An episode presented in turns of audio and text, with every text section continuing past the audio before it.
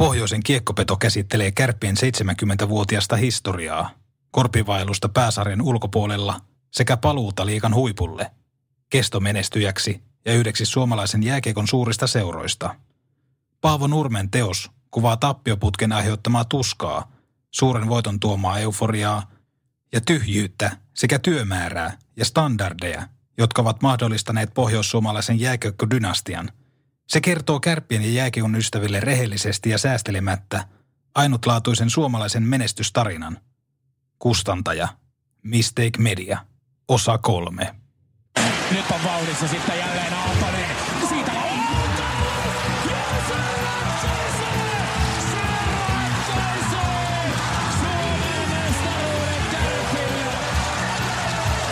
Sebastian Aho.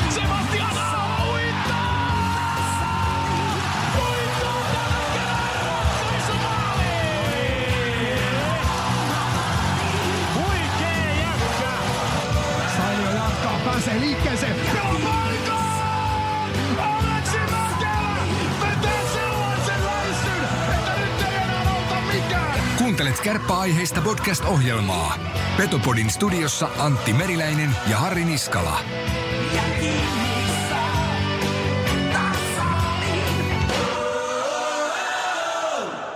Petopodin tarjoaa Ranuan tarvikekeskus Oy. Reilua konekauppaa jo yli 30 vuotta. Oulussa, Ranualla, Rovaniemellä sekä Kemijärvellä. Tarvikekeskus Oy.fi. Hako teillä. 1989 2000. Liikapaikkaa holtittomasti tavoitellut kärpät HT ajautui konkurssiin ja vaaransi lyhyellä tähtäimellä jopa kilpajääkiekon jatkumisen Oulussa. Seuran savuavista raunioista rakennettiin kuitenkin ammattilaisorganisaatio, joka saavutti lopulta unelmansa. Kärpät HT asetettiin konkurssiin Oulun käräjäoikeudessa perjantaina 22. huhtikuuta 94. Kesäkuussa 1992 perustetun kärppien edustusjääkiekosta vastanneen osakeyhtiön velat olivat nousseet kokonaisuudessaan yli kuuteen miljoonaan markkaan. HTn suurimmat velkojat olivat Arsenal Oy, Eläkesampo, Oulun läänin verovirasto, Raksila Invest Oy ja Matti Veivon säätiö. Seuran valmentajien ja pelaajien palkkasaatavat olivat noin 650 000 markkaa. Kärpät HT oli ollut loppuun asti toiveikas yrityssaneeraukseen pääsemisestä, mutta seura oli luopunut siitä kohtalon päivänään käräjillä. Syy oli uskottavuusvaje velkojien silmissä. Juridisesti hyväksynnän HTn konkurssille antoi yhtiön hallituksen ainoa jäljellä oleva jäsen, eli Juhani Heikkilä. Seuran toimitusjohtaja Pekka Suopajärvi oli eronnut aiemmin keväällä ja Kauko Helisteen sekä ex-puheenjohtaja Olli Kauppi olivat ilmoittaneet erostaan käräjiä edeltävänä iltana faksin välityksellä. Niin karusti se päättyi, kärppien apuvalmentajana toiminut Mika Pieniniemi kertoo. Kun kuulin käräjäsalissa kärpät HT menevän konkurssiin, minusta tuntui, kuin taivas putoaisi niskaan. Käräjäoikeuden istunnossa paikalla olleet kärppien pelaajat ja toimihenkilöt kävelivät oikeudesta palloiluhallin kahvioon miettimään syntyjä syviä. Osa oli laatinut palkkaturvahakemuksen jo aikoja sitten. Toiset, kuten Pieniniemi, jäivät odottelemaan saataviaan konkurssipesältä. Raha ei kuitenkaan ollut siinä vaiheessa päällimmäinen murheeni. Mietin, onko Kärpillä enää mitään tulevaisuutta. Pieniniemi myöntää. Ylikallis joukkue. Kärppien talous oli ollut päällisin puolin kunnossa 80-luvulla ja 90-luvun alussa. Tämän olivat mahdollistaneet muun muassa toistuvat pelaajakaupat. Seuran asiat olivat olleet hyvin. Kärpät oli omistanut osakkeita Radio Megasta ja ottelut oli televisioitu paikalliselle kanavalle. Seuralla oli ollut myös kiinteistöjä ja muutama huoneisto. Kärppien pitkäaikainen pelaaja Markku Kiimalainen taustoittaa. Kiimalainen uskoo, että Pertti Huhtelan ja Kärppien toimitusjohtajana 90 ja 92 toimineen Markku Perkkien siirtyminen syrjään oli ollut merkittävä isku seuran toiminnan kestävyydelle. Heidän tilalleen ei ollut löytynyt osaavia ihmisiä. Heidän jälkeensä hommaa olivat pyörittäneet muurari ja maitokauppias, kuten sanonta kuuluu, Kiimalainen kertoo. Olli Kauppi oli Pohjolan maidon, Kärppien isoin sponsorin, toimitusjohtaja. Kauko Helisteenillä oli puolestaan oma rakennusfirma Jäälissä. Hän oli rakentanut muun muassa jäähallin. Heidän toimitusjohtajaksi palkkaamansa Suopajärvi oli ollut liian kokematon tehtävänsä. Markku Kiimalainen tietää. HTn suurin virhe oli ollut taloudellisten realiteettien laiminlyönti. Konkurssiin johtaneella kaudella 93-94 oli kasattu ylikallis ykkösdivisionen joukkue, jonka nimekkäimmät pelaajat olivat Kari Jalonen, Ilkka Sinisalo, Pekka Arbelius, Kai Rautio, Harri Aho, Jouni Loponen ja Rei Ruotsalainen. Seuran talous oli aivan retuperällä jo syyskaudella 93, eikä kärpät HTn solmimilla pelaajasopimuksilla ollut enää mitään taloudellista pohjaa, Karjalonen summaa. Tilanne alkoi paljastua melko nopeasti kauden alettua. Palkat olivat myöhässä. Ennen joulua Helisteenin Kake ilmoitti, ettei HTlla ole enää yhtään rahaa, hän muistelee. Helisteen sanoi, että kaikki halukkaat voivat lähteä. Se oli verrattain karu tilanne, uransa viimeistä kautta pelannut kärppien nykyinen toimitusjohtaja Tommi Virkkunen luonnehtii. Minä lähdin kärpistä saman tien. Ajoin seuraavana yönä Turkuun, Jalonen toteaa. Kalliiden pelaajasopimusten lisäksi kärppien taloutta olivat rasittaneet lukemattomat vapaalippulaiset. Radio Mekan saama 8 prosentin osuus lipputuloista, hallin mainostulojen kulkeutuminen kaupungille ja oheismyynnin ohjautuminen Nallikari Oylle. Kärppien kassaan ei tullut rahaa, vaikka pelissä kävi yleisöä. Kärppien toiminnassa ei ollut punaista lankaa. Likasanko kaatui lopulta junioriseuran syliin. Kärppien toimiston arkipäiväisiä asioita hoitanut Hanna-Kaisa Lyytikäinen sanoo. Yritin auttaa seuraa keräämään rahaa, jotta pystyisimme pelaamaan kauden loppuun. Se, jos mikä, oli kovaa aikaa. Meillä oli varmaan miljoona tekosyytä luovuttaa tai pelata huonosti. Harri Aho mietiskelee. Jopa joukkueemme luistinteroituskivi oli niin huonossa kunnossa, että kävimme teroittamassa luistimet omalla rahalla, ekamarketissa. Myös ennakkomaksulla tilatut mailat lunastimme matkahuollosta omalla kustannuksella, Virkkunen kuvailee. Eräs pahimmista aallonpohjistamme oli Oulun jäähallin sulkeutuminen kärppien edustusjoukkueelta. Meillä oli aamuharjoitukset ulkojäällä, Pakkalan kaukalossa. Jouduimme pelaamaan ykkösdivisioonan pelin karhukissoja vastaan, Oulun salon jäähallissa. Pieniniemi päivittelee. Pieniniemi oli nähnyt varoitusmerkkejä seuran tilasta jo ennen Helisteenin ilmoitusta. Hän oli joutunut ottamaan joukkueen ruuat laskulle marraskuussa Kalajoella, kun HTn luottokortti ei ollut enää kelvannut. Sitä en tiedä maksettiinko ruokalaskuamme koskaan. Karu todellisuus iski lopullisesti vasten kasvoja joukkojen matkustaessa alkuvuoden paukkupakkasilla Savonlinnaan. Olin varustautunut pelimatkaan toppapuvulla ja untuva makuupussilla, jotta tarkenisin jääkylmässä kärppäbussissa, Pieniniemi kuvailee. Kärppien bussikuski nykesi suurimman vaihteen silmään Mäntylän kaupunginosan kohdalla. Tämän jälkeen hän kiinnitti vaihdekepin kumirenksulla jakkaraan, jotta vaihde pysyisi silmässä. Tilannetta seurannut Pieniniemi loi epäilevän katseen joukkojen päävalmentajan Pekka Karjalan suuntaan. Hän mietiskeli selviääkö joukkue perille Savonlinnaan. Pääsimme Kempeleen kesoilille asti, Pieniniemi sanoo. Savonlinnan kärpät matkusti lopulta Aamörö Oyn bussilla. Kun pysähdyimme nesteelle ennen Talvisalon jäähallia, Mörrön kuski sanoi minulle, että Miku, teillä on myös paluukyyti.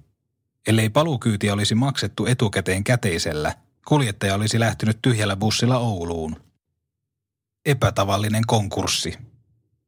Kärpät HTn konkurssin jälkeen edustusjoukkue siirtyi takaisin Kärpät 46 ryn haltuun. Konkurssin aikaan oli vielä elätelty toivoa seuran pelien jatkumisesta ykkösdivisioonassa. Toisin kävi.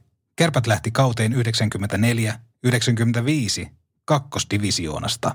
Kärpät 46 ryn vetämän edustuskiekon elvyttäjiksi lähtivät muun muassa Oulun toimitila Oyn toimitusjohtaja, rakennusmestari Heikki Airio, silloisen Kera Oyjin varatoimitusjohtaja Seppo Arponen, Rautaruukin kontaktiverkon mukanaan tuonut Hannu Määttä, etäneuvottelu- ja videonäyttöpalveluita tarjoavan Videran perustaja Harri Martinmäki ja autoliikekonserni Pörhön toimitusjohtaja Matti Pörhö.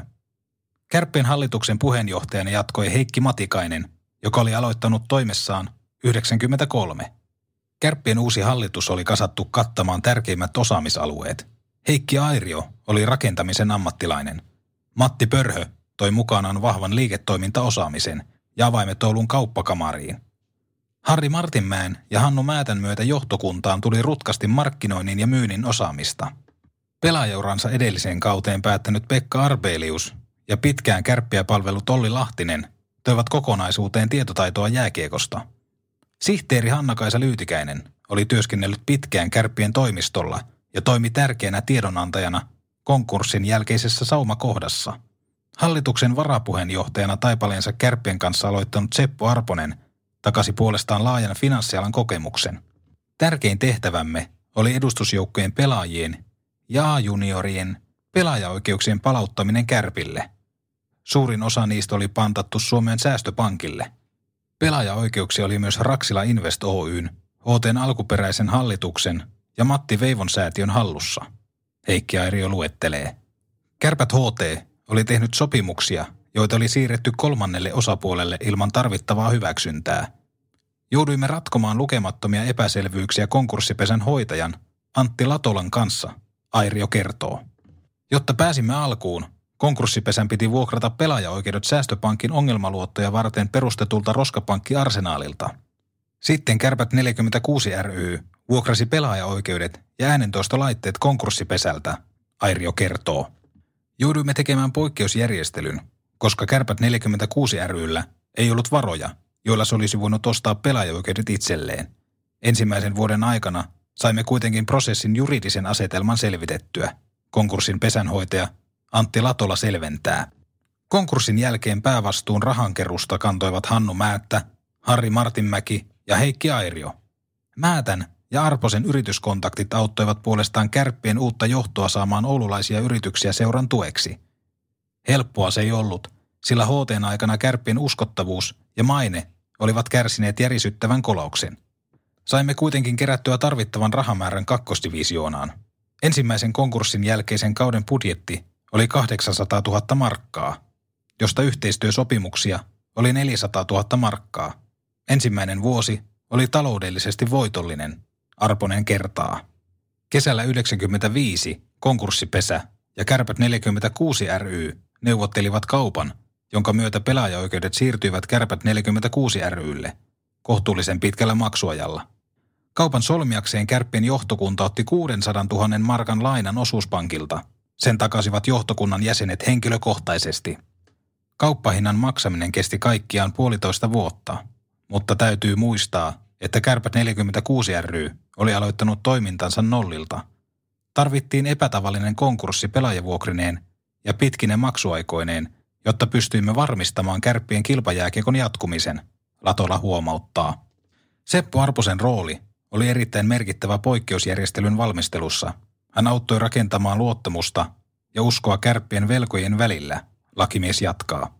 Uhkana oli ollut, että kaikki parhaassa iässä olleet pelaajat olisivat siirtyneet muualle pelaamaan.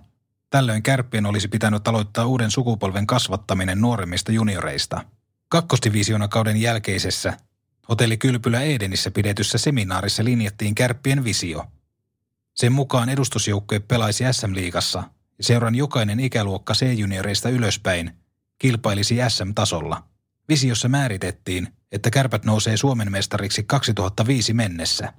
Kun kärppien tulevaisuutta linjattiin, edustusjääkiekon ja junioripuolen vuorovaikutus nousi korostetun tärkeään rooliin. Sitä piti parantaa ja vahvistaa. Samalla pantiin alulle suunnitelma kärppien ja Oulun lähialueiden sekä pohjoissuomalaisten seurojen yhteistyöstä. Kärpät näki, että pitkällä aikavälillä nokittelun tieltä on mahdollista päästä kaikkien edun mukaiseen yhteistyön ilmapiiriin. Meidän piti hyväksyä riippuvuussuhteemme. Kiimingin kiekkopoikien parista kärppien toimintaan 96 siirtynyt Heikki Konstas sanoo. Paha ei palannut. Kärpillä oli ollut vahva joukkue jokaisella konkurssiin johtaneella divisioona kaudella. Seura oli tavoitellut nousua tosissaan heti SM-liikasta putoamisen jälkeen 89-90. Kauteen oli lähdetty seuralegenda Veikko Torkkelin ja Seppo Karjalaisen valmennuksessa teemalla Paha palaa takaisin. Nousuyritys ei onnistunut. Porin ässät hallitsi ykkösdivisioona kautta suvereenisti. Syksyllä 88 Kärppien päävalmentajan paikalta potkut saaneen Esko Nokelaisen valmentama Lahden hokireipas, jonka tähtinä loistivat tsekkimaalivahti Jaromir Sindel ja 34-vuotias Matti Haagman vei lopulta toisen liikakarsintaan oikeuttaneen paikan. Torkkelin kärpät, jonka johtavia pelaajia olivat olleet Juha Riihijärvi ja Marko Lapinkoski, päätti sarjan neljällä peräkkäisellä voitolla. Liikakarsinta jäi kahden pisteen päähän. Kaudella 90-91 nousuhaaveiden tiellä oli jälleen yksi, selkeästi kärppiä vahvempi joukkue. Joensuun kiekkopojat voitti ykkösdivisioonan 14 pisteen erolla kärppiin ja noussut suoraan SM-liigaan. Tsekkilegenda Gustav Puhnikin alaisuudessa kauden aloittanut kärpät oli vahvistunut Tsekkoslovakian maajoukkuessakin esiintyneellä H.C. Gladnon kasvatilla Vladimir Kamesilla. Sekään ei riittänyt. Kamesin hankkiminen Suomen ykkösdivisioonaan oli kova temppu kärpiltä. Uskoakseni hänet saatiin Pupnikin kontakteilla, Pekka Arbelius kertoo. Kames oli taitava pelimies ja suuri taiteilija. Kun me muut nostimme punttia, hän kaiveli varpaitaan ja sanoi, ettei tarvitse tällaista. Arbelius jatkaa. Klassinen vanhan liiton keskushyökkäjä Kames pelasi kärppien kakkoskentässä Evtsev Musilin ja paluumuuttaja Arbeliuksen kanssa. Joukkueen terävimmän kärjen muodostivat kuitenkin edelleen omat pojat, 70 tehopistettä saalistanut Riihijärvi ja tutkaparistaan parin pisteen päähän jäänyt Lapinkoski. Ykkösketjun täydensi Markku Kiimalainen. Bubnik sai potkut kauden lopun hämöttäessä ja hänet korvattiin pitkän päivätyön oululaisen jääkekon eteen tehneellä Olli Lahtisella. Tämän johdolla kärpät eteni liikakarsintaan, jossa vastaan tuli Rauman lukko. SM-liigassa alisuorittaneen joukkojen kantavia voimia olivat muun muassa Esa Keskinen, Jari Torkki, kärppäkasvatti Hannu Järvenpää, Matti Fors sekä puolustaja Jarmo Kuusisto ja Allan Mesärys. Jari Korpelan Jari Tuppuraisen kanssa pelannut Matti Veivo oli onnistunut pimittämään Esa Keskisen ja kärpät johti sarjan avausottelua Raumalla toisen erän loppupuolella 0-4. Tuolloin ajattelin, että jos pääsisimme ensimmäiselle erätavoille ilman takaiskua, voittaisimme tämän pelin, toimittaja Aristenius muistelee. Lukko kuitenkin kiri Keskisen ja Forssin maaleilla kärppien rinnalle. Fors tasoitti ottelun neljään neljään, vajaa kolme minuuttia ennen päätössummeria. Jatkoerässä Toni Porkan lyöntilaukaus ohitti kärppien maalivahdin Mikko Törmäsen. Sarjan toisessa ottelussa kärpät voitti Lukon 5-0, mutta ei pystynyt tämän jälkeen vastaamaan raumalaisten laatuun – Lukko teki kahdessa seuraavassa ottelussa 14 maalia ja säilytti paikkansa SM-liigassa. Kirvesisku lapaluuhun. Ykkösdivisioonan ykköspaikka ei taannut kaudella 91-92 suoraa nousua, vaan sarjan kaksi vahvinta karsivat SM-liigan kahta heikointa vastaan.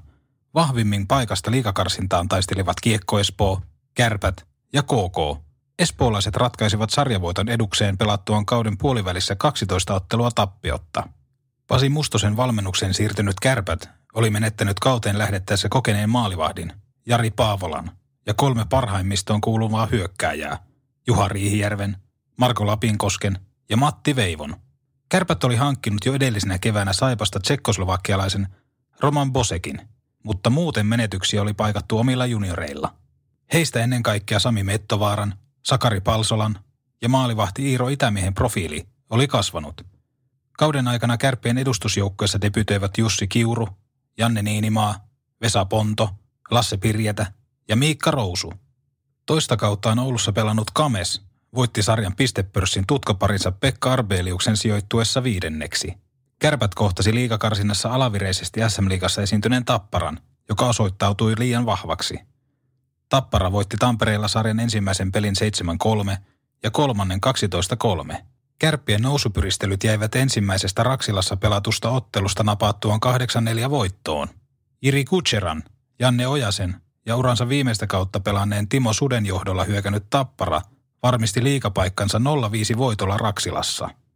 Kärppien kannalta taistelun katkerin pala oli ollut Kamesin loukkaantuminen – hän sai sarjan avausottelussa Tampereella puolustaja Jari Grönstadin rajun mailaniskun olkapäähänsä. Grönstadin mailan lapa upposi Kamesin lapaluuhun asti.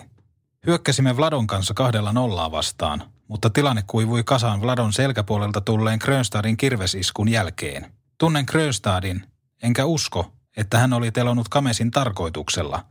Isku näytti kuitenkin todella pahalta, Arbelius kertaa. Taituri oli sinnitellyt iskun jälkeen puudutuspiikin avulla – mutta joutui jättämään sarjan kesken kolmannessa ottelussa. Veivon kohtalo järkytti. Uransa lopettaneen Markku Kiimalaisen lisäksi kärpät ei ollut kokenut merkittäviä pelaajamenetyksiä kauden 92-93 alla. Omat kasvatit, Sakari Palsola, Sami Mettovaara ja Jussi Kiuru jatkoivat kehitystään kohti liikatasoa, mutta joukkueen veturina toimivat Kames ja Posek. Junioreista edustusjoukkueeseen oli nostettu muun muassa Lasse Pirjetä ja Petri Kokko. Päävalmentaja Pasi Mustonen vei meidät yhden stepin lähemmäs ammattimaisuutta.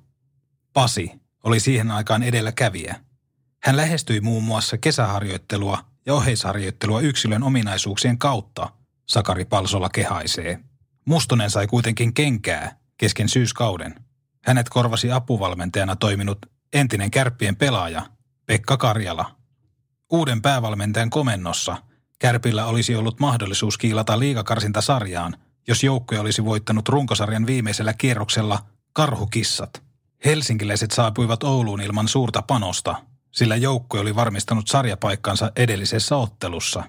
Edellinen ilta oli venähtänyt pitkäksi sarjapaikkaa juhliessamme. Karhukissojen silloinen maalivahti Sinuhe Vallinheimo myöntää.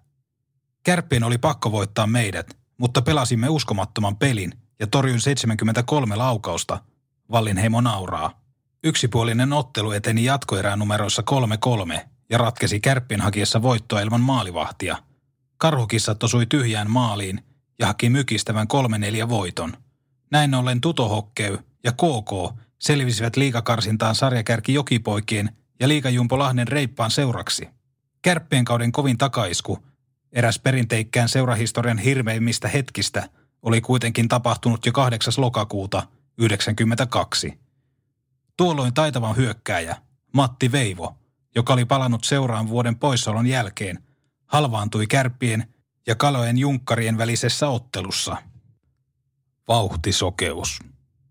Konkurssinsa jälkeen kärpät oli ponnistanut kakkosdivisioonasta Reino Pappa ruotsalaisen opein.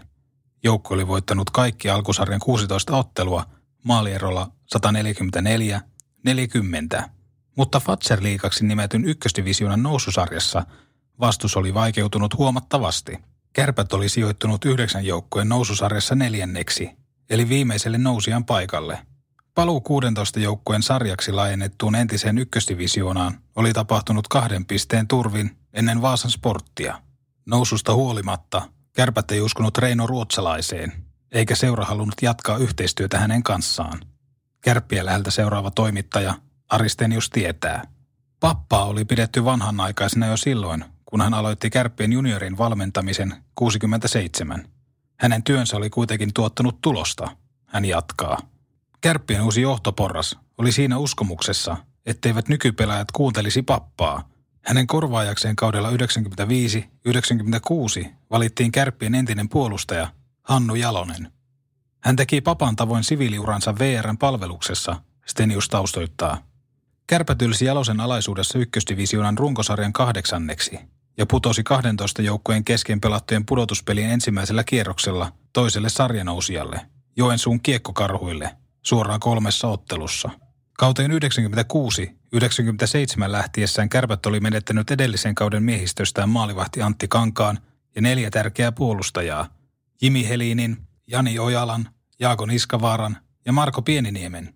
Hyökkäyksestä olivat lähteneet joukkueen kaksi tehokkainta pelaajaa. Liikauransa rakentamaan lähtenyt työtelijäs laitahyökkääjä Juha Joenväärä ja Kiimingin kiekkopoikiin siirtynyt Harri Helama. Siihen aikaa pelaajasopimusten tekeminen oli raakaa hommaa. Kasasimme kauden 96 joukkojen 200 000 markalla. Budjettiin piti mahduttaa myös ulkomaalaisvahvistukset, eli ECHL-seura Charlotte Cheekersista siirtynyt puolustaja François Bouchard ja Birmingham Bullsista saapunut sentteri Ian Herbert. Joukkueen rakentamisesta päävastuun kantanut peliuransa jälkeen kärppien hallitukseen siirtynyt Pekka Arbelius kuvailee – Lähes koko kauden sarjan kärjessä keikkuneen kärppien peli alkoi tökkiä divisioonan ylemmässä jatkosarjassa, jossa kahdeksalle joukkueelle tarjolla oli kuusi pudotuspelipaikkaa. Kärpät oli voittanut 5-14 viime ottelustaan, kun seuran uusi nokkamies, Kalevan pallon toimitusjohtajan paikalta ennen vuodenvaihdetta kärppien toimitusjohtajaksi siirtynyt Juha Junno teki ratkaisunsa. Hannu Jalonen sai tehdä tilaa Kari Heikkilälle, joka oli valmentanut Ruotsissa IF Sundsvall Hokitä ja Pudens IKta. Jollekin kärppäpomolle taisi iskeä vauhtisokeus. Joukkueen apuvalmentajana toiminut Markku Kiimalainen pohdiskelee. Tavoitteemme oli ollut sarjapaikan säilyttäminen ja talouden tervehdyttäminen. Runkosarjassa toiseksi sijoittunut kärpät pudotti pudotuspeleissä sekä Forssan palloseuran että runkosarjan voittoon kirineen kiekkokarhut otteluvoiton 3-0. Näin ollen joukkue eteni uuden päävalmentajansa johdolla tulinkiven katkuiseen liikakarsintaan Junnon entistä työnantajaa Kalpaa vastaan. Siirrostani ei olisi seurannut yhtä suurta kohua, jos olisin siirtynyt Kärppiin vasta kauden 96-97 jälkeen. Kärpillä oli kuitenkin kiire. Seura tarvitsi apua heti. Konkurssin jälkeen kovan urakan tehnyt johtokunta oli alkanut väsyä ja seuran johtoon oli pakko saada päätoiminen ihminen. 11 vuotta Kalpassa työskennellyt Junno puntaroi. Kalpa voitti sarjan avauksen Nirlan Montussa. Selvästi, 5-1, mutta Oulussa oli tiukempaa. Jännittävä ottelu oli jatkoerässä numeroissa 2-2, kun kesken kauden Rauman lukosta hankitun kanalaispuolustajan Patrick Thompsonin järisyttävä kiekonmenetys kostautui. Kalpa vei ottelun 2-3.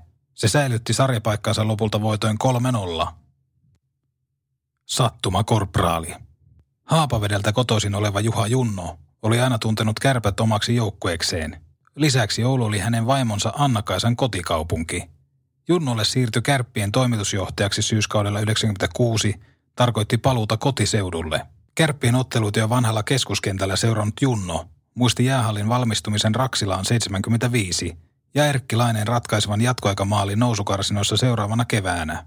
Hänen mieleensä oli jäänyt elävät muistot myös kärppien riemukkaasta liikanoususta keväällä 77. Parissa vuosikymmenessä oli ehtinyt tapahtua paljon, mutta Junnon tavoite oli selvä. Hän alusi luoda uusia, upeita muistoja kärppien kannattajille. Hän otti sydämen tehtäväkseen muokata kärpistä ja Pohjois-Suomesta liikakelpoisia. Oli naistinut kärppien potentiaalin, Junno sanoo. Mutta tilanne ei ollut häävi, kun saavuin seuran palvelukseen. Uusi johtokunta oli ehtinyt uurastaa vasta reilut kaksi vuotta. Tiesin, että edessä on suuri urakka. Kari Heikkilän matka oli jatkunut kärpistä HPK ja SM-liigaan. Näin ollen Junnon oli palkattava jo toinen päävalmentaja puolen vuoden sisällä Ouluun saapumisestaan. Hänen valintansa oli Risto Duffa, jonka valmentama Forssan palloseura oli sijoittunut kaudella 96 ykkösdivisionan runkosarjan viidenneksi, vain kahden pisteen päähän kärpistä. Olimme skoutanneet Riston perinpohjaisesti, Junno toteaa. Tiesimme, että hän on tuleva huippuvalmentaja. Hän oli toiminut neljä vuotta Jyp HTn apuvalmentajana ja saavuttanut SM-hopeaa – Olin keskustellut hänen ominaisuuksistaan muun muassa Jyp HTn ulkomaalaispelaajien ja Sapkon sekä FPSn seuranjohtajien kanssa, Junno perustelee. Kärpät paransi menoaan Duffan alaisuudessa. Joukko oli kaudella 97 runkosarjan ykkönen 67 pisteellään. Voitti 31 ottelua ja päästi vain 99 maalia. Edellisellä kaudella kyseiset tilastot olivat olleet 56 pistettä, 25 voittoa – ja 154 päästettyä maalia. Duffaa ei kuitenkaan koskaan toivotettu vilpittömästi tervetulleeksi Ouluun, ja hän tiesi sen pestinsä ensimmäisestä päivästä lähtien. Kun saavuin kotiin sopimuksen julkistamistilaisuudesta, sanoin Anne vaimolleni, että en ole oikea jätkä Ouluun. Tuolloin tiesin tehneeni väärän valinnan, mutta tehty mikä tehty, Duffa toteaa. On totta, että suhtautuminen Duffaa kohtaan ei ollut missään vaiheessa positiivinen – ihan kuin häntä ei olisi pidetty tarpeeksi hyvänä tai nimekkäänä. Toista täyttä kauttaan kärpien puolustuksessa pelannut Tilkka Mikkola huomioi. Oululaiset olivat odottaneet oikeaa valmentajaa. Minun kauluslaattani eivät riittäneet, Duff arvelee. Olin kuin sattuma korporaali johtamassa sotajoukkoja ja tunsin sen joka päivä. Tämä heijastui epäilemättä myös käytökseeni. Olin epävarma itsestäni ja suojelin itseni omilla keinoillani, päävalmentaja myöntää. Uusia pelaajia oli saapunut kesän aikana kymmenkunta. Uransa viimeistä kautta pelanneen Reijo Ruotsalaisen lisäksi kokoonpanossa oli Kai Tervosen, Jarno Miikkulaisen ja Raksilan yleisen suosikiksi nousseen Juha Jokirarun kaltaisia kokeneita pelaajia. Myöhemmin syksyllä joukkueeseen hankittiin 37-vuotias Leksand-legenda Jarmo Mäkitalo. Junno oli hankkinut myös neljä ulkomaalaista. Maalivahti Dwayne Deoxenin, tyylikkään keskushyökkäjän Matthew Robinsonin ja lahjakkaan, mutta täysin vailla pelikuria kentällä seilanneen laitahyökkäjän – Oleg Yashinin. Puolustusta oli tilkitty peruspakki Dimitri Tsvetkovilla. Kärpät oli vahvistunut merkittävästi myös kauden aikana. Rauman lukosta kotiin palannut Sakari Palsola, 287 tehopistettä SM Liikan runkosarjassa saalistanut Jari Laukkanen, maaliahne Pekka Virta ja nhl pelannut puolustaja Dennis Tsikurov olivat laadukkaita pelaajia, mutta Duffa ei välttämättä heitä halunnut. Pidimme tammikuun lopussa palaverin, jossa käsittelimme pelaajahankintoja – Olin sitä mieltä, että ketään ei hankittaisi. Meistä oli juuri kasvanut joukkue, ja palaset olivat loksahtaneet paikoilleen, Duffa kertoo. Palsolla oli laadukas sentteri. Virran laukaukselle piti löytää käyttöä. Laukkanen oli loistava pelaaja ykköstivisioonaan. He olivat Sikurovia lukuun ottamatta mukavia miehiä, mutta joukkueemme rakenne muuttui heidän myötä. Kaikki meni uusiksi. Lisäksi seurajohto viestitti hankinnoilla, että panoksia oli nostettu. Se lisäsi pelon ilmapiiriä joukkojen ympärille. Seuran hallitus oli tehnyt valtaisan hyvää työtä, mutta se vasta opetteli huippujääkekon vaatimuksia. Ei nouseminen ollut helppoa, Duffa huomioi. Hihna tiukalle. Kärpät kohtasi pudotuspeleissä Tuomo Rädyn valmentaman runkosarjassa kuudenneksi sijoittuneen diskoksen, joka oli voittanut vain yhden kahdeksasta viimeisestä runkosarjaottelustaan. Sarjanousien kantavia voimia olivat edellisellä kaudella 150 tehopistettä kakkosdivisioonassa saalistanut Pasi Sinikunnas, Miikka Männikkö, Jyrki Jokinen, Pasi Kangas ja Mikko Luoma. Sarjan ensimmäiset kohtaamiset päättyivät niukkoihin 3-2 kotivoittoihin. Kolmannessa ottelussa Jyväskyläläiset mykistivät Raksilassa yli 4000 katsojaa 3-4 voitollaan. Olimme selvästi hallitseva osapuoli. Ottelu ratkesi siihen, kun Sami Suutarinen ampui ylivoimassa hyökkäjän polveen – Kiekko kimposi keskialueelle ja läpiöstä tuli maali. Duffa harmittelee. Pelin jälkeen Junne ja Duffa pitivät jäähallilla palaverin kallella kypärin. He päättivät matkustaa Jyväskylään jo seuraavana päivänä, maanantaina, ennen tiistaina pelattavaa sarjan neljättä ottelua.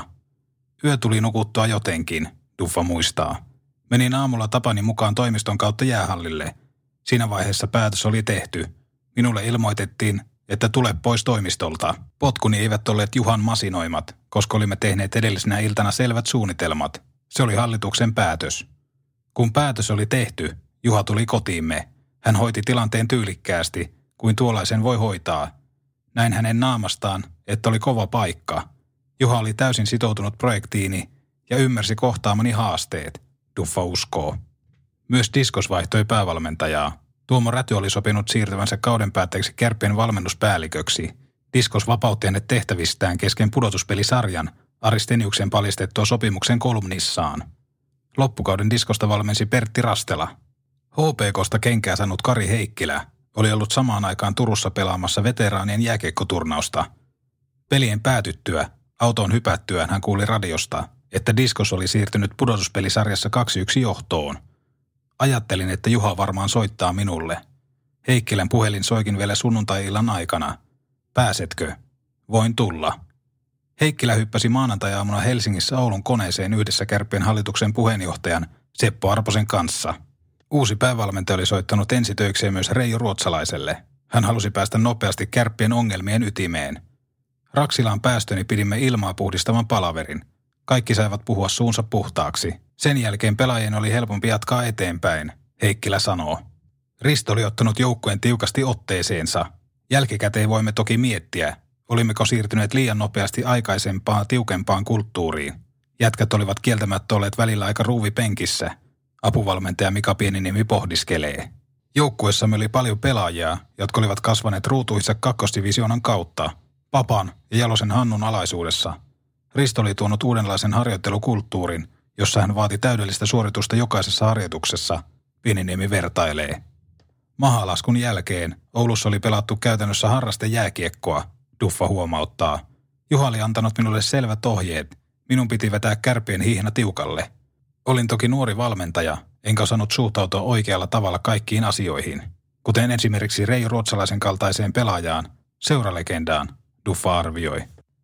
Selkä seinää vasten – Heikkilä pysyi uskollisena Ruotsissa oppimalleen keskialueen puolustuspeliasetelmalle 131. Duffa, jonka jääkeikkoon oululaisyleisö oli mieltänyt liian negatiiviseksi, oli rummuttanut joukkueeseen samaa systeemiä. Oma kuvani jääkeikosta on monipuolistunut vuosien varrella, mutta tuolloin ajattelin, että joukkuepeli lähtee erittäin hyvästä puolustamisesta. Olin valmentanut kärppiä siten, että olisimme taktisesti valmiita, kun kohtaisimme karsinnoissa rutinoituneen liikajoukkueen, Duffa perustelee – Heikkilän alaisuuteen siirtynyt kärpät voitti tiistaina hippoksella lähes 5000 katsojan edessä yksi kolme, eikä joukko ollut enää yllätettävissä Raksilassa. Kärpät jatkoi matkaansa liikakarsintaan, Hermestä vastaan, 4-0 voiton turvin. Muutoksen läpivienti pudotuspelivaiheessa on aina riski. Hätätilanteessa turvaudutaan yleensä tuttuun ja turvalliseen vaihtoehtoon, joka on joskus toiminut.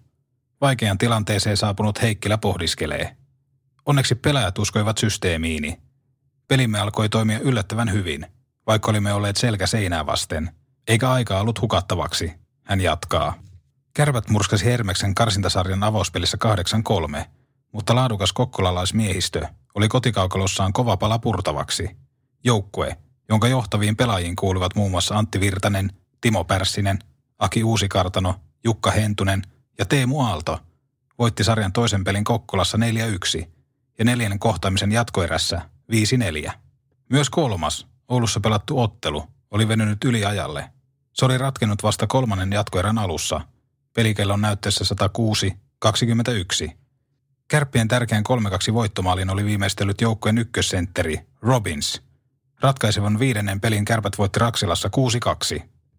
Edelliseltä keväältä tuttu kiistakumppani Kalpa oli voittanut SM Liikan runkosarjassa kuusi ottelua ja kerännyt 16 pistettä. Liikakarsinan ensimmäisellä kierroksella Kalpa oli voittanut pelikanssin viidessä ottelussa. Kalpan ja Kärppien sarja alkoi kahdella 3-1 kotivoitolla. Sarjan kolmas ottelu Kuopiossa eteni jatkoerään Kalpan tasoitettua kahteen kahteen viisi minuuttia ennen varsinaisen peliään päättymistä. Voiton Kalpalle ratkaisi toisessa jatkoerässä keskushyökkääjä Petro Koivunen. Kuopiolaiset olivat lopulta parempia voitoin 3-1, sillä Matthew Robbins ja Tuomo Harjulan maalit eivät riittäneet neljännessä ottelussa. Kalpa vei voiton maaleen 2-4. Rotuarin veljet. Valtaosa Kärppien johtokunnan jäsenistä istahti alas kiirastorstana hotelli Kumuluksen alakerrassa sijaitsevassa kokoushuoneessa. Illan teemana oli Kärppien seuraava päävalmentajan kartoitus. Toimitusjohtaja Junno kirjoitti flappitaululle mahdollisten valmentajaehdokkaiden nimet. Junnon valmistamalta listalta löytyivät muun muassa Sakari Pietilä, Kari Heikkilä ja Juhani Tamminen. Kandidaattien ominaisuuksia arvioidessaan kärppien johtokunnan katseet kääntyivät kerta toisensa jälkeen värikkäänä persoonana tunnettuun Tammiseen. Keskustelussa oli kriittisiä sävyjä, sillä muun muassa Pekka Arbelius esitti epäilyksessä Tammisen sopivuudesta kärppien valmentajaksi. Hallitus pääsi kuitenkin asiasta yksimielisyyteen. Muun muassa TPS, Sveitsin ja Ranskan maajoukkuetta sekä Porin ässiä valmentunut Tamminen oli kärppien ykkösvaihtoehto uudeksi päävalmentajaksi – Sanoin, että Tamminen on listassamme ylivoimaisesti räiskyvin persoona, joka takaisi suurimman medianäkyvyyden. Halusimme kasvattaa Oulun alueen ja Pohjois-Suomen jääkekkoinnostusta. Tähän tarvitsisimme entistä enemmän median apua. Siksi päädyimme Tammiseen, Heikki Airio perustelee. Tamminen vastasi Junnon lähettämään faksiin samana iltana. Hän oli aidosti kiinnostunut ja hänen palkkapyyntönsä oli maltillinen.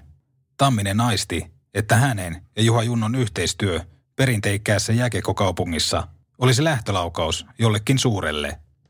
Olin pelannut Pappa Ruotsilasta vastaan ja heittänyt jo keskuskentällä mustaa häkkiin.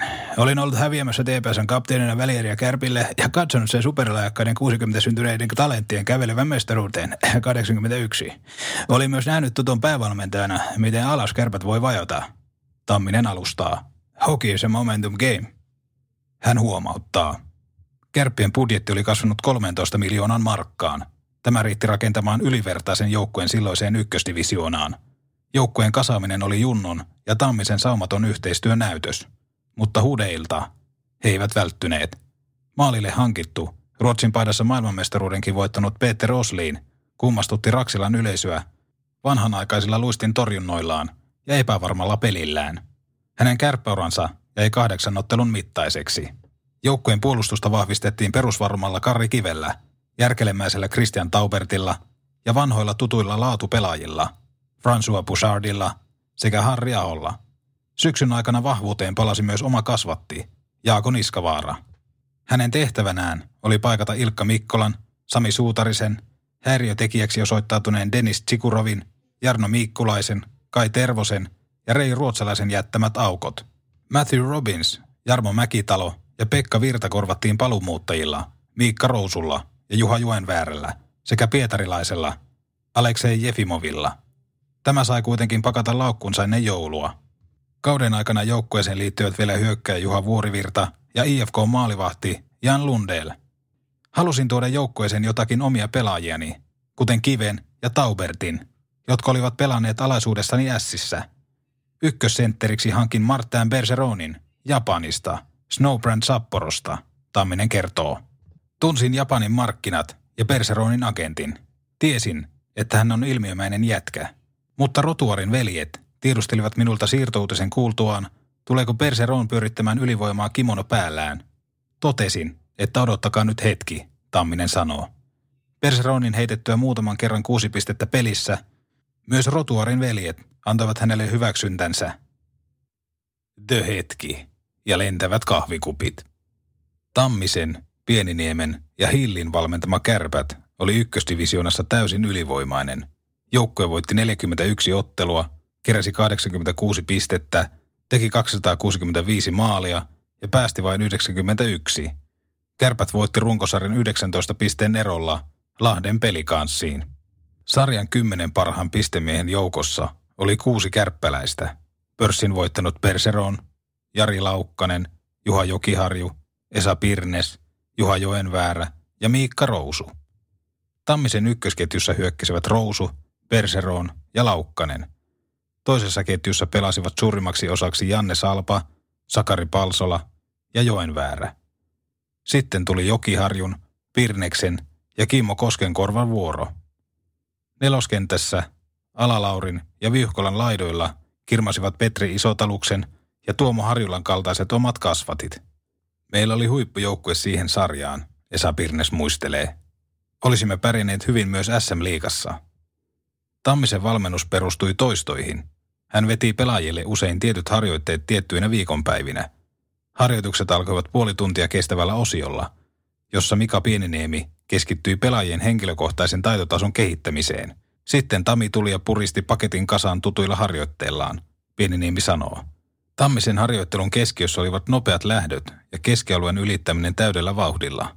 Muutos Duffan aikaan, jolloin pääpaino oli ollut joukkojen puolustuspaketin hiomisessa, oli merkittävä.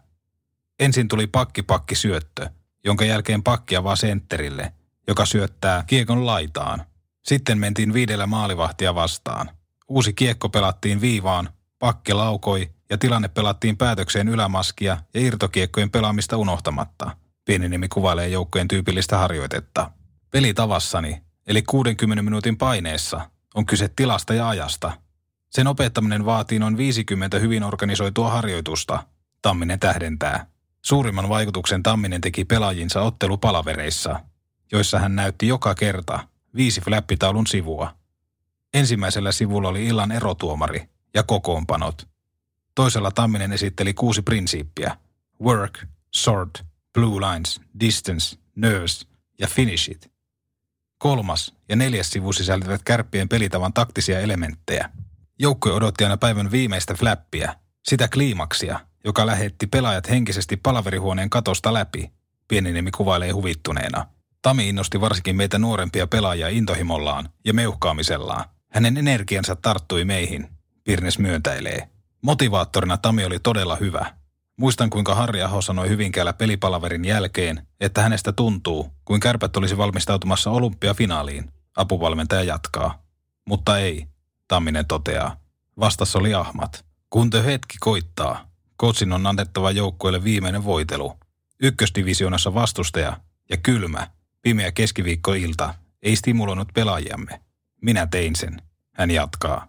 Kahvikupit lentisivät ilmaan, kun pelaajamme lähtivät suorittamaan otteluvalmistautumisen fyysistä osuutta.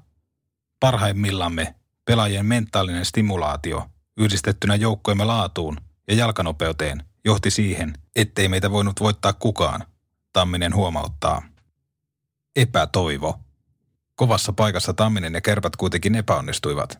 Joukkue kohtasi keväällä 99 ykkösdivisionan pudotuspeleissä Tuton, joka oli sijoittunut runkosarjassa kuudenneksi ja päässyt jatkopeleihin maalieronsa turvin.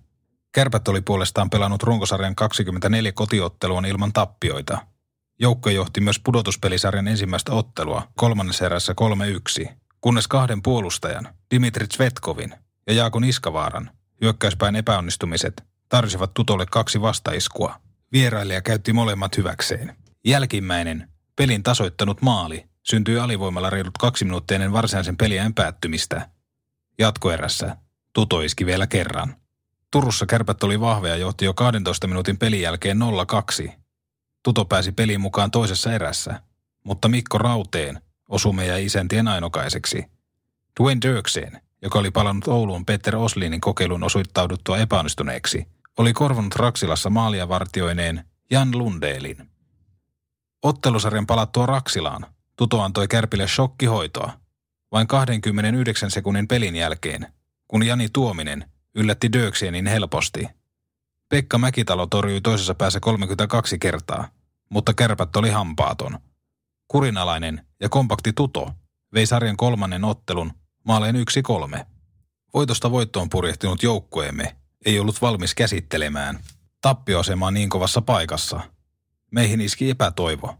Ajattelimme, että eihän tämä näin voi mennä. Esa Pirnes pohtii. Tamminen piti pokerin aamansa, mutta äityy kritisoimaan johtavia pelaajiaan ottelun jälkeisessä lehdistötilaisuudessa.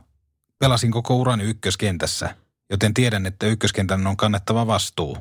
Kun tulosta ei tule, ensimmäinen lääke on kritiikki.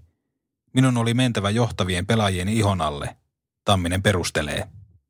Hänen kollegansa, Anatoli Bogdanov, puolestaan kiitti joukkoettaan uhrautumisesta, taistelusta ja tehokkaasta vastahyökkäyspelistä.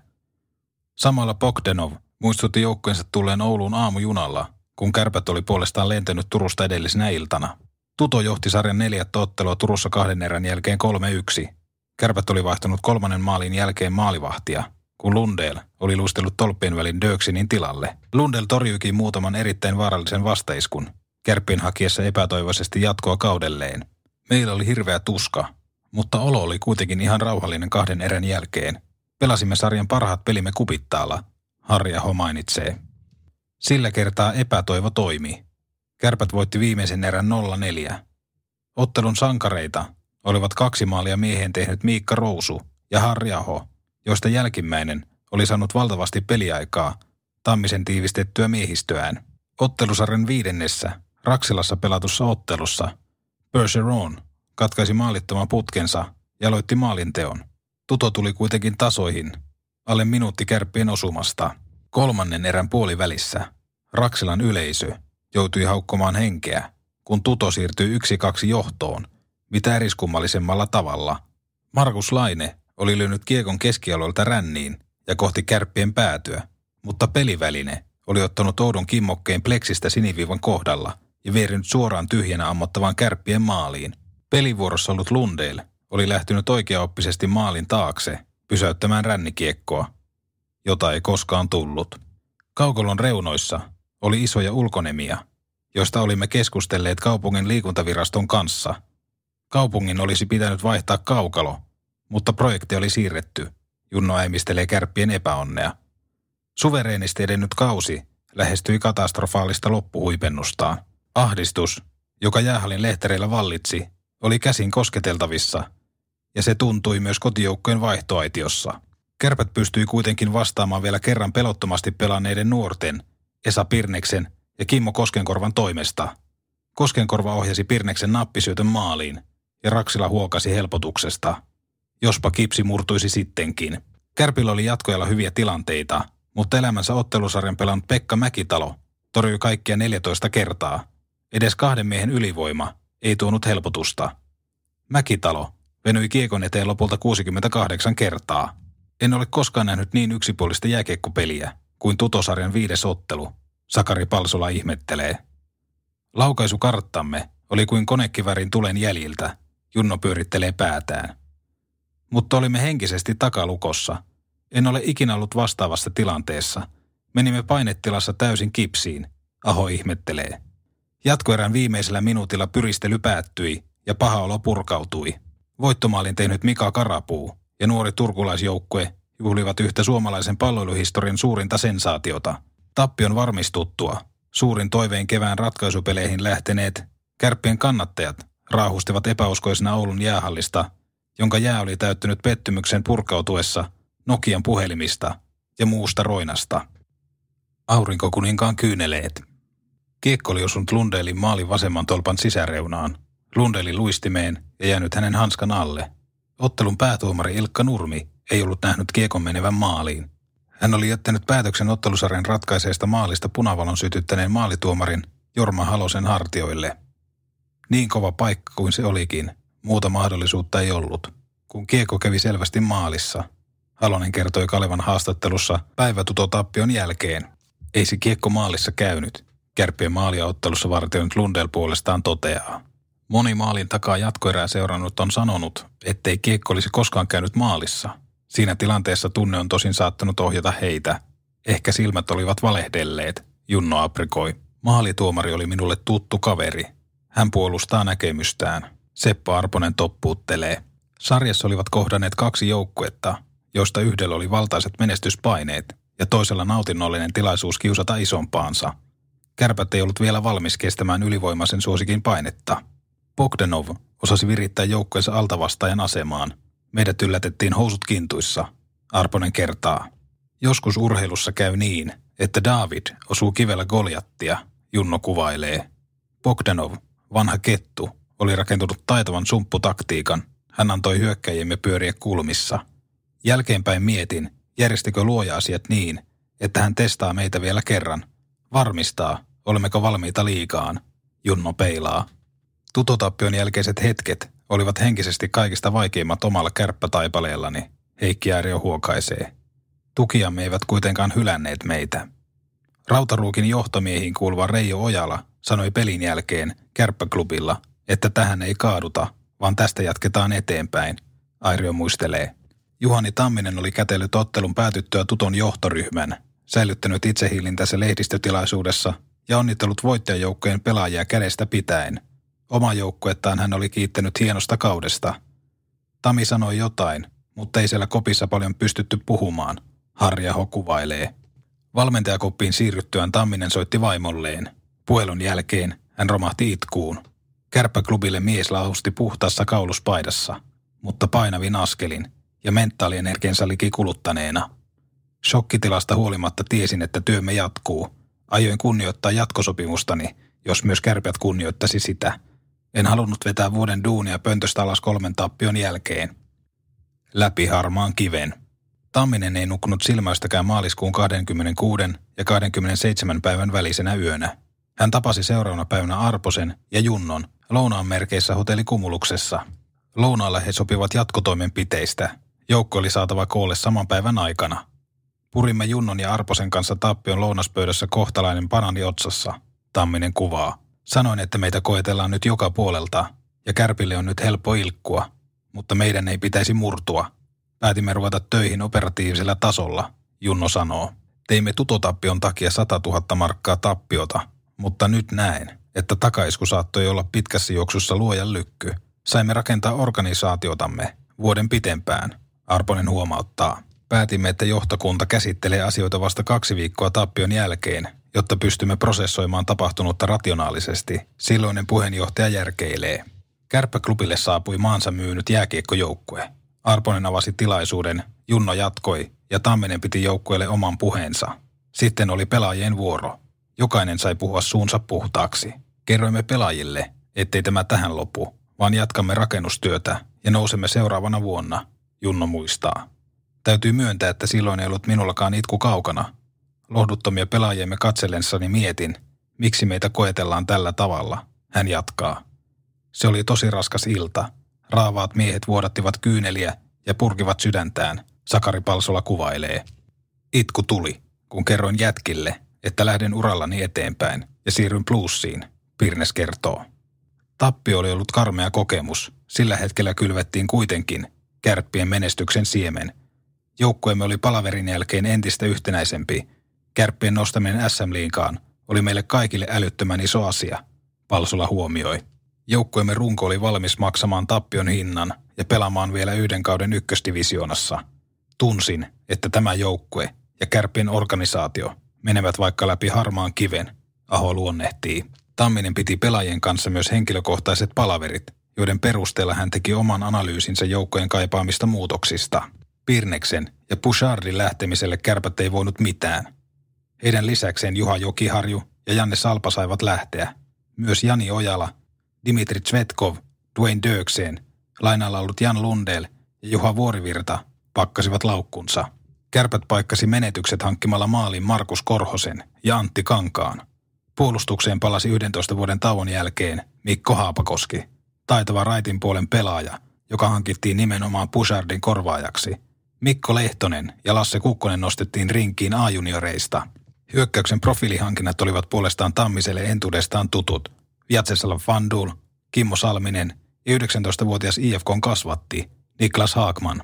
Tamminen oli käyttänyt Haakmanin tapauksessa läheistä suhdettaan tämän isään, Matti Haakmaniin, ja agenttiin Matti Väisäseen. Haakmanin sopimus hierottiin Norjassa pelatuissa MM-kisoissa, joissa toimin Ylen kommentaattorina, Tamminen kertoo. Sopimukseen pääsi myös ykkösdivisionan paras pistemies, tutosarjassa vain maalin ja kaksi tehopistettä saalistanut Martin Bergeron. Tutosarjan tapahtumia purkaessamme Mara oli kertonut, että hänen isänsä oli ollut sarjan aikana kuoleman kielissä Quebecissä. Silloin kuin Maran olisi pitänyt nukkua ja keskittyä peleihin, hän oli ollut puhelinyhteydessä valtameren toiselle puolelle. Se selittää, miksi hän oli ollut hallille saapuessaan kuin märkä rätti, eikä saanut peleissä itsestään parasta irti, Tamminen kuvailee. En ollut valmis hylkäämään omaa tähtihankintani henkilökohtaisen tragedian keskellä. Hän oli sitoutunut siihen, että nostamme kärpä SM liikaan. Tarvitsimme Berseronia. Tutosta ei puhuttu ääneen. Tamminen oli nimennyt kauden 99-2000 näytön vuodeksi. Hän oli antanut joukkueelleen tehtävän murskata jokainen vastustaja. Pelaajat tekivät työtä käskettyä. Kärpät voitti runkosarjassa 48 ottelusta 42 ja keräsi ennätykselliset 87 pistettä. Vastustajat tekivät runkosarjassa Raksilassa vaivaiset 32 maalia. Runkosarjan pistepörssin kuusi ensimmäistä sijaa oli kärppäläisten hallussa. Pörssin voitti jälleen Martin Berseron, jota seurasivat Jari Laukkanen, Sakari Palsola, Jatseslav Fanduul, Miikka Rousu ja Juha Joenväärä. Ykkösdivisionan pudotuspelisysteemiä oli muutettu niin, että runkosarjan voittanut kärpät palkittiin suoralla pääsyllä liikakarsintaan. Sijoille 2-9 sijoittuneet joukkueet pelasivat pudotuspelit, joista liikakarsintaan kärppien ja SM Liigan Jumbon Lahden pelikanssin kiusaajaksi selvisivät runkosarjan kakkonen, Kari Heikkilän valventama Vaasan Sport ja Diskos Jyväskylästä. Sport ei pystynyt haastamaan päättäväistä kärppää. Sarja oli ohi neljässä päivässä. Tutosta ei puhuttu ääneen, mutta edellisen kevään tapahtumat ohjasivat joukkojen kaikkia toimintaa. Apuvalmentaja Mika Pieniniemi taustoittaa. Liikakarsinan toisessa vaiheessa kärpät kohtasi pelikanssin, joka oli yllättänyt edellisenä keväänä kalpan ja noussut SM liigaan. Sarja alkoi Lahdesta, jossa sinnikäs kotijoukkue kuroi kärppien maalin johdon umpeen kerta toisensa jälkeen. Avausottelun voittaja haettiin lopulta jatkoerästä, jossa ratkaisijaksi nousi kärppien puolustaja, edellisenä keväänä aitiopaikalta tuton voittomaalia todistanut Jaako Niskavaara. Kotietuunsa menettänyt pelikaan siski kuitenkin takaisin Oulussa, jossa se vei kärppiä ensimmäisessä erässä maaleen 0-4. Tamminen otti vierailijoiden pyörityksessä voimattomaksi jääneen Markus Korosen vaihtoon kesken pelin ja pani maalin kakkosmaalivahtinsa, Antti Kankaan. Pelikans voitti 1-5, mutta kärppien leiri piti päänsä kylmänä. Tamminen oli tehnyt alusta lähtien selväksi, että olen hänen valitsemansa ykkösmaalivahti, joka nostaa kärpät liikaan. Tamminen ja maalivahtivalmentaja Ari Hilli olivat antaneet minulle runsaasti itseluottamusta. Ilveksen maalivahtikoulun kasvatti Koronen sanoo. Toisessa ottelussa kärsimästämme tappiosta huolimatta, minulla oli koko ajan itsevarma olo. Tiesin, että olin tehnyt Hillin avulla kaiken mahdollisen nousun eteen. Minun ei tarvinnut huolehtia pelin henkisestä tai teknisestä puolesta. Uskalsin pelata rennosti. Luotin, että olemme tehneet työmme tarpeeksi hyvin, Koronen kuvailee. Sarjan kolmannessa, Lahdessa pelatussa ottelussa Koronen oli ohittamaton. Hän torjui 35 kertaa, kun kärpät voitti maalittomana jatkoerään edeneen ottelun. Kärppien sankariksi Lahdessa nousi Christian Taubert, jonka kova lyöntilaukaus ohitti pelikanssin maalivahdin Sami Lehtisen. Voiton myötä Kärppien liikanousu ja 11 vuoden kestäneen korpivailuksen päättyminen olivat enää yhden voiton päässä. Tuota voittoa kärpät kannattajineen pääsivät tavoittelemaan Raksilassa 11. huhtikuuta 2000. Kaivattu palkinto. Pelikanssin velipekka Nutikka aloitti maalinteon Raksilassa reilun kolmen minuutin pelin jälkeen, mutta kärpät otti isännän otteen liikapaikasta vielä avauserän aikana. Tasoituksen iski joukkojen kapteeni Jari Laukkanen. Hän ohitti Lehtisen Kimmo Koskenkorvan löytilaukauksesta syntyneestä irtokiekosta, jota Laukkanen oli kärkkynyt esimerkillisesti. Kärppien johtomaali, joka syntyi ennen ensimmäisen erän puoliväliä, oli huippuluokan suoritus kahdelta kokeneelta pelaajalta. Kärppien pelatessa ylivoimalla Fandul voitti hyökkäyspäin aloituksen Ouluhallin puoleisella B-pisteellä. Kiekko tuli kentällisen vasemmalle puolustajalle, Harri Aholle, joka odotti kiekko lavassaan ohimenevän hetken. Sitten hän antoi nerokkaan syötön maalin eteen liukuneelle latvialaissentterille. Kärpät johti Fandulin pudotuspelin kevään neljännellä maalilla 2-1. Fanduil oli asialla myös toisen erän ensimmäisen neljänneksen taituttua. Hän laukoi P-pisteen sisäkaaren tuntumasta terävän rannelaukauksen ohi Lehtisen. Tässä vaiheessa oli selvää, että pelikaan ei enää löydä eväitä kärppien yllättämiseen. Pukukopissa sovitut toimenpiteet, lahtelaisten suverenin hyökkäjän, liikakarsinan pistepörssin voittaneen Brett Leversin kentällisen hiljentämiseksi olivat toimineet. Jari Viuhkola oli toiminut Leversin päällystakkina, ja hänen laidoillaan olivat pelanneet Jari Laukkanen sekä Kimmo Koskenkorva. Ketjun takana olivat puolustaneet pääosin Harri Aho ja Mikko Haapakoski. Kärppien ykkössentteri Martin Berseron, joka oli pelannut vaisut karsinnat ja kärsinyt käsivammasta, oli aloittanut ottelun ylimääräisenä hyökkäjänä. Tämä oli ollut toimitusjohtaja Juha Junnon toivomus päävalmentaja Tammiselle ennen mahdollisesti ratkaisevaa neljättä ottelua. Kärppien voittolukemat 4-1 viimeisteli pudotuspeleissä profiilia nostanut Niklas Haakman. Hänen maalinsa laukaisi yleisön jännityksen ja sai aikaan hurmoksen. Ottelun viimeiset kymmenen minuuttia olivat hienoimpia ja tunteikkaampia hetkiä kärppien historiassa. Tuskan taival oli vihdoin tulossa päätökseensä. Kärpät olisi pian SM-liigassa. Reilun vuoden takainen nöyrytys, aikaisempien karsintojen pettymykset ja konkurssin aiheuttamat syvät arvet olivat hetkellisesti unohdettu. Ne, jotka olivat jaksaneet uskoa, saivat vihdoin palkintonsa. Kärpät liikajoukkue kaudelle 2000-2001 ilman erillistä kutsukorttia. Kärpät menee, pelaa itsensä sinne, se lyö portit sisään. Ei kysy mitään, ei pyydä mitään. Joukkue juhlii liikuttavasti tuolla maalissa takana. Siellä puristellaan koko kauden mikki pois. Lyhitään kyyneleet ja riemuillaan. Tästä alkaa Oulainen juhla. Huomenna aamulla joka ikinen Oulainen jääkiekko. Fani herää liikakaupungin ihmisenä. Siinä onkin paljon aikaa. Tämän kauden suurin tavoite oli Ekaradion lähetyksellä se, että päätämme voittoselostukseen. Tuo tavoite täyttyi. Kärpät juhlii, kenttä täynnä kypäreitä, hanskoja, mailoja kuin tappelun jäljiltä. Pelikaani joukkue apeana aitiossaan viettelijänä. Erittäin hyvä taistelu kaiken kaikkiaan. Kärpät 3-1 voitoin. Menee liigaan ja siellä puristellaan edelleenkin. Ja varmasti tähän illan päälle vielä Mikko joitakin tyyppejä sieltä kiinnikin. Saadaan raksaa yleensä, ei värähdäkään mihinkään. Kenelläkään ei ole kiire kotiin. Juhlimaan ehtii, mutta tänään nautitaan tästä. Ja huomenna aamuna se on melkoinen hieno kokemus, kun puhutaan, että ollaan liikakaupungin oma joukkue. Terve, minä Andrei Potajčuk, minä listen Better Body.